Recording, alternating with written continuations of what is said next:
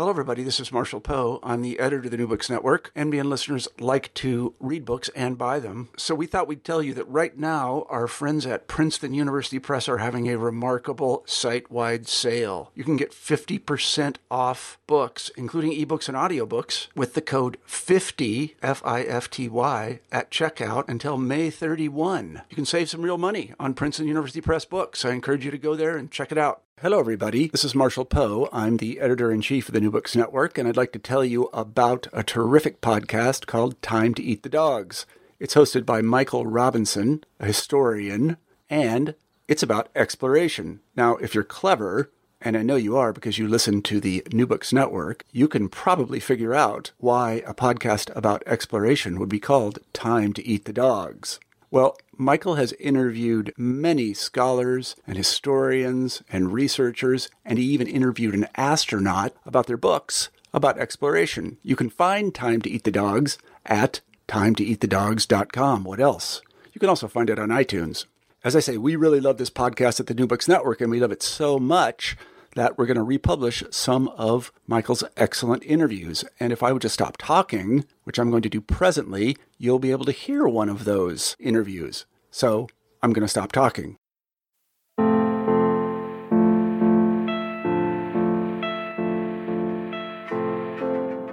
There are plenty of historical objects that are controversial because of what they represent.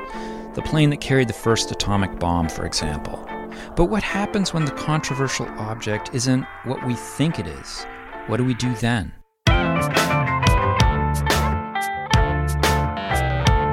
It's time to eat the dogs. I'm Michael Robinson. Today, Maria Nugent talks about Captain Cook's first encounter with Aboriginal Australians at Botany Bay, a violent meeting that has come to represent the origin story of Australia's colonization by outsiders. The encounter itself has been symbolized by a bark shield, said to have been used by the Indigenous Australians defending themselves against gunfire from Cook's crew. Now on permanent display at the British Museum, the shield has come to mean different things for settler Australians and Indigenous Australians, even as historians and archaeologists debate whether it was really there at Botany Bay at all. Maria Nugent is a fellow in the Australian Centre for Indigenous History in the School of History at Australia National University. Maria Nugent, thank you so much for talking with me today. You're welcome. So I was wondering if you could talk a little bit about Captain Cook, who he is as a figure and and why he's such an important figure within Australian history. So I guess most people know he's a British navigator, explorer who came to the east coast of Australia on his first voyage. He did three voyages in the Pacific, but only came to Australia once, and that was during his first voyage. It was really the last leg of his um, voyage. And what he did in Australia was chart the east coast. So other parts of Australia had been charted. There was a kind of outline of some of the southern coastlines, some of the west, some of the north, but the big gap was the east coast of Australia. Mm-hmm. And Cook was aware of this. He had just been in New Zealand for some months and decided, um, out of sort of three options, that what he would do on the return to England would be to see if he could knock into the eastern coast of this uh, continent that had been partly charted, and he did. He knocked in um, around the uh, southern part of the east coast and worked his way up um, all the way to the tip of Australia, which is now sort of called um, Cape York. Were and, there any? Sorry to sorry. interrupt. Were there any um, European colonies in Australia at that time? No. So the only previous uh, European contact had been some Dutch contact in the far north, very brief, in the early 1600s. Mm. In the late 1600s, Dampier, William Dampier, had come, had touched on the northwest coast a couple of times, and Abel Tasman had been uh, in the south and uh, Tasmania. So that no one had uh, settled. There'd been some exploration. The Dutch had sort of come to look, but didn't find anything that they thought sort of uh, worthy to set up a sort of trading post. So n- no one yet had established occupation we should sort of remember that there'd been quite a lot of contact uh, in the north between um, what we refer to as Macassan fishermen. That's in Indonesia? Yeah, yeah. And they would come on a seasonal basis to um, what is now sort of Arnhem Land and parts of the north coast of Australia for trepang fishing. So there was quite a lot of contact between uh, Aboriginal people in the north and these seasonal fishermen, and that interaction is still sort of evident in some cultural practices and also some sites, some trees and other remains. So it's not as if the place had never been visited. It's unclear, I think, about the East Coast. Uh, there are lots of theories of uh, sort of dubious Yeah, we have our we have our versions of those too. Chinese or Yeah. Portuguese.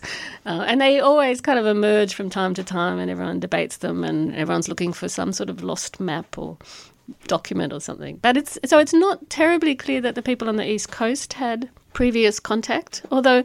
Of course, in the north, there was contact, quite a lot of contact between New Guinea and um, I think Aboriginal people in the northern region. So, different parts of Australia obviously have different histories of interacting um, along the coasts with outsiders, and that I think that does influence the interactions that are recorded um, by Cook and others. Yeah. There is this iconic um, meeting of Aboriginal peoples and Cook in Botany Bay. So, uh, Botany Bay is the first place where Cook goes ashore. So, he attempts to go ashore a few times earlier, but can't because of rough uh, seas or can't get a good landing place. And eventually, after I think sailing for about a week or so, they come across Botany Bay, which is a rather sheltered uh, sort of bay, now just part of Sydney, but just to the south of the city. And they go into that bay and are able to it's rather calm and they're able to land on the southern shore of it. So uh, that is the the sort of what settler colonies uh, celebrate as uh, the first landing of Captain Cook. Uh, he's kind of um, uh, there are people sort of on the headlands as he come in, as he comes in, who are sort of shouting and waving spears, um, but he doesn't interact with them. And then um, after lunch on the first day, he he, uh, he and some of the crew members go in two boats to the shore. And there's an encounter with, uh, as it's described in Cook's narrative, there's uh, an encounter with Aboriginal peoples on, is it on the beach? Uh, It's unclear whether it's on the beach or on the rocks, but um, uh, so what happens is that as they're rowing, they well, I should just go back a little bit. So they're in the bay, they're observing who's on the shore, what's happening earlier in the day. They see an old women, an old woman and some children on the beach. They can also see, I think, that there are some uh, houses or huts, and so they realise that um, that is around a village, and they decide that that is where they will go ashore. And earlier in the day, they'd also seen some men in canoes fishing not far from the ship who sort of paid no attention to the ship. So they had this impression that, in fact, because no one was really paying them much attention, it would be fairly easy, I think, to go ashore and and step on land and make contact. As it turned out, as they um, rowed into the shore, two men came onto the rocks or onto the beach, and uh, again were sort of quite demonstrative uh, in shaking spears and shouting, and in a sense, uh, that was interpreted as repulsing them or repelling them from stepping ashore. Cook was keen to go ashore, as he sometimes was in. Um, if he's been sailing for quite some time, and he had been sailing from New Zealand, ready to to stop to um, get water and other provisions, and so he, in order to get ashore, he fired some shots, um, one of which seems to have hit, I think, one of the men in the leg, and they retreated um, from the beach, and the crew went ashore.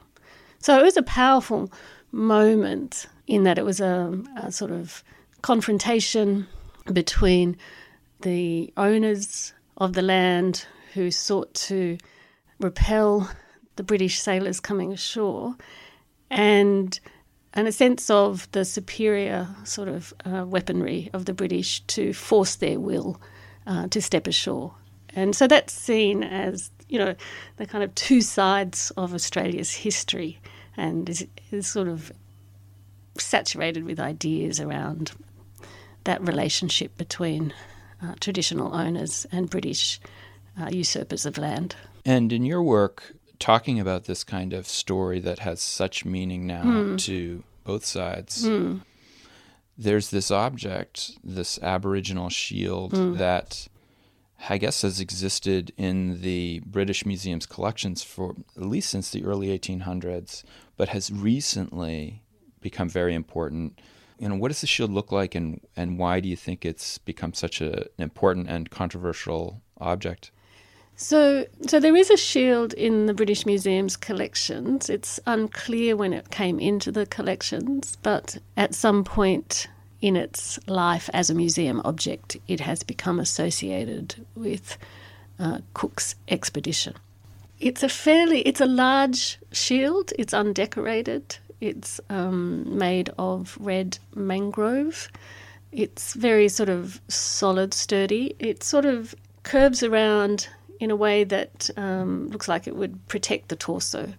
Uh, it has a, a, handle on the inside, not carved into it, sort of inserted into it through two holes, uh, another piece of uh, wood or reed uh, that makes the handle. And it also has in its centre a quite um, obvious hole so it's a it's a powerful object. It's it's not really noticeable from being intricate or decorated.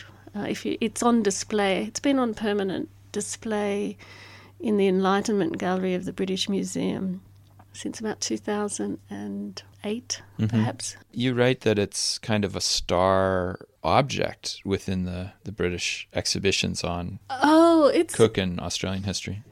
So it's been on display in the British Museum in the Enlightenment Gallery when that was redeveloped and opened, and it's uh, it's got its own little um, glass cabinet, and it's surrounded by other quite beautiful carved objects from around the Pacific and um, other sort of objects. But it's the one object on display which was presented initially as having a story attached to it. So although Although it's always worded in a sort of qualified way, the shield's believed to have been uh, the one collected by Cook um, at Botany Bay in 1770. Increasingly, as it goes on public uh, exhibition, that qualification has sort of slipped out mm-hmm. a bit. It was chosen as well to be one of the 100 objects by History of the World in 100 Objects. And so that's also contributed uh, to this idea or this claim that it was the shield that one of the Aboriginal men on the beach at Botany Bay in 1770 had picked up um, from outside one of the huts in order to defend himself against the British, or Cook actually firing at them. So it, when Cook describes that first encounter, and Joseph Banks describes it in more detail, they mentioned that one of the men ran back to the huts, collected a shield in order to defend himself. And over time, the shield, this particular shield in the British Museum, some people have strongly argued that this is the same shield. They've done that mainly on the basis of features of of how it looks, uh, its there's size. A, there's a painting, isn't there, where it looks somewhat similar. It's got a little hole in it. That's that's from the time. That's from the narrative. So it's not exactly from the time. So it's um, it's from the year after. Mm. So when the Endeavour returns to England, uh, and they have a number of objects. Banks, Joseph Banks, who's wealthy, employs some people to draw um, a lot of the material they've brought back. And there's um, one picture that has some spears in it and a, and a shield.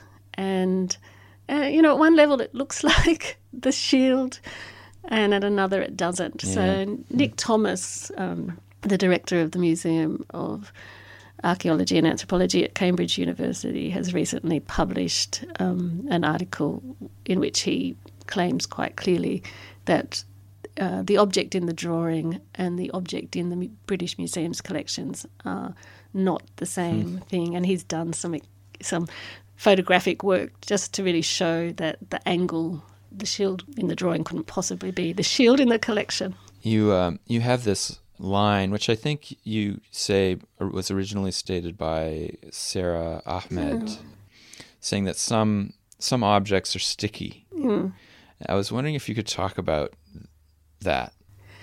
So, by sticky, I mean that it is an object in which a lot of investment has been made um, by different groups of people, probably over the last 50 years or so. And I think that's important to remember when the shield really came into view, how it came into view, and why it was so compelling, and, and why it was so compelling that there may be an object which had survived from that first violent encounter between Cook and Indigenous people in Australia. Mm. And so, really, it appears that it comes to notice in the late 1960s, in which Australians were building up to the bicentenary of Cook's arrival, so around leading up to 1970. Mm-hmm. And again, I should say that uh, most of the scholars writing about it didn't make definite claims that the shield was the shield, but they did draw attention to the fact that there was a shield in the British Museum's mm-hmm. collection, the provenance of which was not completely known. There'd been no documentation about how it had come into the collection, but which had some superficial similarities to the one described in the journals as well as the one that had been drawn the year after um, the expedition returned to England. Those superficial um, similarities are the hole in the centre, the size, the general shape. But it turns out that many shields collected from Sydney, so we know that uh, the British settlement did happen 18 years after mm-hmm. Cook, so 1770. He's in Australia. By 1788, the British have arrived in order to establish a penal colony Joseph Banks had recommended Botany Bay, where the Endeavour expedition had been, but uh, Governor Phillip, who was leading uh, what's now called the First Fleet, decided on the bay just immediately north, which is Sydney Harbour. And many shields were collected in those early years of settlement. They were uh, an object, like many other sort of objects of trade, that um, made their way to England and into private or other collections. So if you look sort of more broadly, you can find um, a number of shields which have holes in their centre. I was thinking yeah. that um, when I was reading this, that the, the idea of the sticky object, yeah. that object that um, has a lot of meaning, but it's actually its meaning is changing and it means different things to different groups. Yeah uh, you know, there's so many of them probably in every culture. But I was thinking, ah, the you know the Confederate statues in the right. United States; those are very sticky objects, yeah. right? Yeah. Uh, right now, but what makes your story about this shield so interesting is it's actually sticky at like two different levels. There's this stickiness about the meaning of the shield, but then there's also the stickiness about the the provenance of the mm. shield. is it is it actually what people think it is? And mm. if it isn't, then what does it mean then? So, well, we're interested in that because I guess in that article that you're referring to, we argue that it's sticky in the sense that it evokes or provokes a lot of emotion among a diverse range of people. So, I said that it had gone on sort of permanent display in the British Museum and then became one of the hundred objects. Mm. And then it came back to Australia for the first time in uh, late 2015, early 2016, as part of an exhibition of objects from the British Museum that was staged here in Canberra in the National Museum of Australia, an exhibition called Encounters. Uh, it had it was the second exhibition of two related exhibitions. Um, the first one having been held in the British Museum in 2015, which was actually called Indigenous Australia. And so the shield had, and the shield was displayed in both of those exhibitions, but in slightly different ways. They were the same, mainly the same collection of objects, but the exhibitions had differences to them. So the shield had begun to circulate again and came to the attention of different audiences, um, particularly more prominent among mm. Indigenous Australians. And because that encounter has been such a symbolically powerful event, you know, so really caught up with myths of origin on both sides, settler Australians and Indigenous Australians.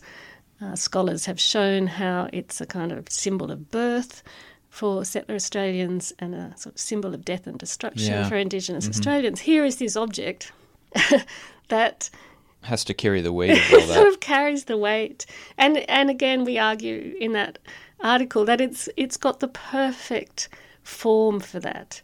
It's a shield, it's protective, it has a hole in the center. So if you wanted to make a prop, yeah, this is kind the of the perfect prop. prop um, because it's like someone shooting. What you do is you defend yourself. The whole idea that you know that encounter, a colonization, has been one of um, contest, aggressive, violent mm-hmm. acquisition mm-hmm. of land in which Aboriginal people um, were forced to defend themselves in their land against violent onslaught, and that the gun played a powerful part yeah. in that. Uh, and so it's even if I and my colleagues um, say until we're blue in the face um, that the hole was not made by a bullet, a yeah. bullet or um, I don't think they had bullets or shot or whatever. Mm. I don't know the specifics of the firearms, although uh, we did get an expert on firearms to look at the hole in some detail.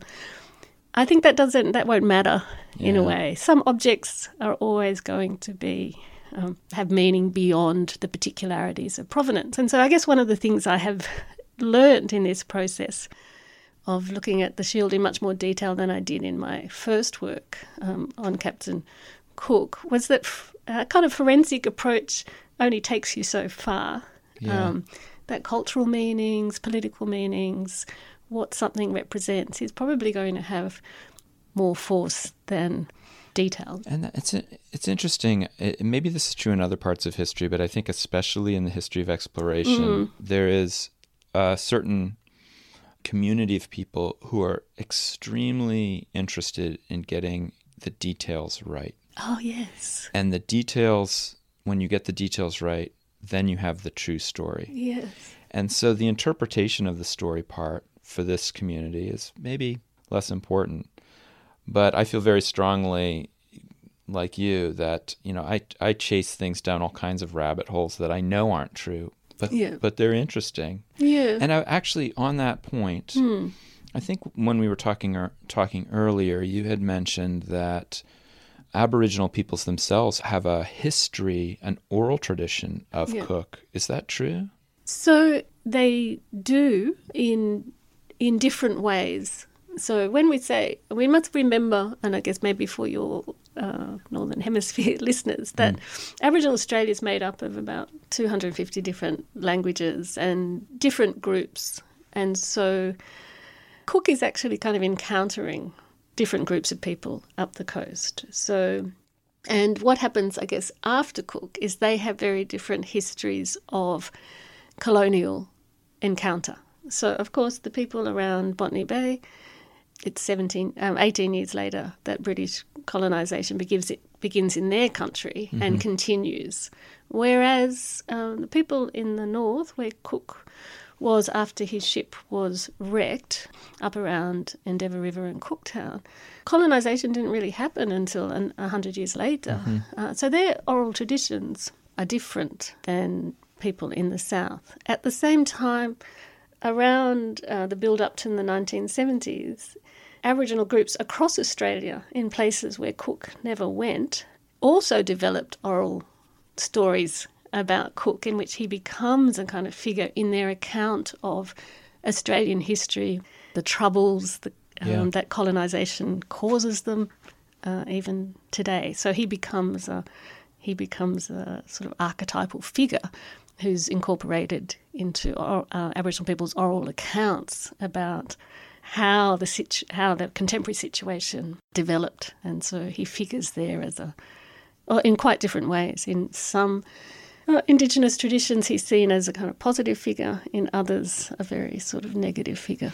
It strikes me that this is uh, uh when I when you were talking about this, I think you know in I looked mostly at Arctic exploration mm. or hmm. polar exploration in my first book and African exploration in the second book and there's so much in those stories that are even though the you have a narrative and you have all you have sometimes you know scientific instruments barometric pressures and all that there's this whole range of things that are unknowable and I've always been interested in those things. But what you're providing is, in a sense, the the corollary. You're finding those those stories mm. whose provenance is totally unclear. Yeah. But from a group of people who've been hidden from yeah. the narrative. Yeah. Yeah. I think that's really interesting, and it actually makes me it makes me think about the work that you're doing. You know, uh, Felix Driver, uh, mm-hmm. uh, who we've talked about a little bit, mm. who uh, came out a few years ago with um, I can't remember the name of his. Do you remember what it was called? Hidden Histories of Exploration. Yes, I think it was called Hidden yeah. Histories. Yeah, talks about you know we have to try to bring back the these uh, invisible people to the story itself, and it feels very much that that's a theme that runs through all all of your work that I've read. Yeah, yeah. Do you feel that there's apart from let's say the moral impetus to mm. do that do you feel that there's something that we learn about that history or those communities by that approach, that perspective? Uh, I think there's a great uh, deal to learn there. I mean, one of the things that I've been trying to do in my work on Cook is to really um, take back that first encounter. Um, to say that something much more complicated was going on there, it's very easy just to say that that's a kind of example of straightforward conflict, as if you can understand it in very sort of simple terms. And particularly, I was unsatisfied in the way that in settler kind of memory and commemoration, implicit in its representation was that the Aboriginal men were cowards mm. or that mm. they had just fled and disappeared, and as if they had left the scene, leaving the beach and the country available for taking. And that's really what the mythology was about. Mm-hmm. And I think that once you look much more closely at the journals and that you look, you read them with Aboriginal people, and that's what's been going on, I think, up in Cooktown and also around Botany Bay, that people are reading those accounts. And they can read, I think, in between the lines because they have the cultural knowledge about how people interact with outsiders, what they what they value, what they understand around processes of what we might call conflict resolution, how you encourage newcomers to sort of come in but sort of stay in sort of public places where you're happy for them to be, but not to come any further close to other places which mean much more to you. So, what one of the things that is a challenge of working in, on um, exploration in Australia, and I've been working more recently with some colleagues, Shino Konishi and Tiffany Shellam, on more like inland exploration, is that in Aboriginal culture, country, what they call country or land, is incredibly important, and you don't get big big buildings or sites or being built up. It's just that all the meaning is kind of embedded in uh, the country itself, yeah. and so Cook can't really see the country through the same eyes. It doesn't have the markers like established villages or yeah. um, pens for domesticated animals or crops, but clearly certain parts of the country uh, in which he sort of steps um, have different uh, meanings. So when I was reading, I think, Cook's account of Botany Bay, once you get beyond that first dramatic encounter, you can see some logic and patterns in the way that the local people are mm. dealing with this presence of of British people in their country. And I think it's it's one of just containment, really, quiet containment. It's okay if you stick to the literal shore around the beach, but you know, try to limit them coming too much further into the country. I think that's a kind of process of managing outsiders. Yeah, there are meanings that he doesn't see in, No. the, in the land that- that are invisible. No, and so the only way we could really get into that is to ask Aboriginal people, you know, or to find out much more about what matters when outsiders come into your country. And of course, um, Aboriginal people before colonisation were dealing with outsiders all the time. They were other Aboriginal groups Yeah. that they had practices for dealing with. And so one of the sort of flashpoints for me actually was reading the accounts that emerged in the 1970s, the long oral traditions which come from places where Cook didn't go, such as uh, in the Northern Territory. And there's one account in particular by a man called um, Hobbles Danaiyarri, in which he puts a lot of emphasis on the fact that Cook didn't say hello.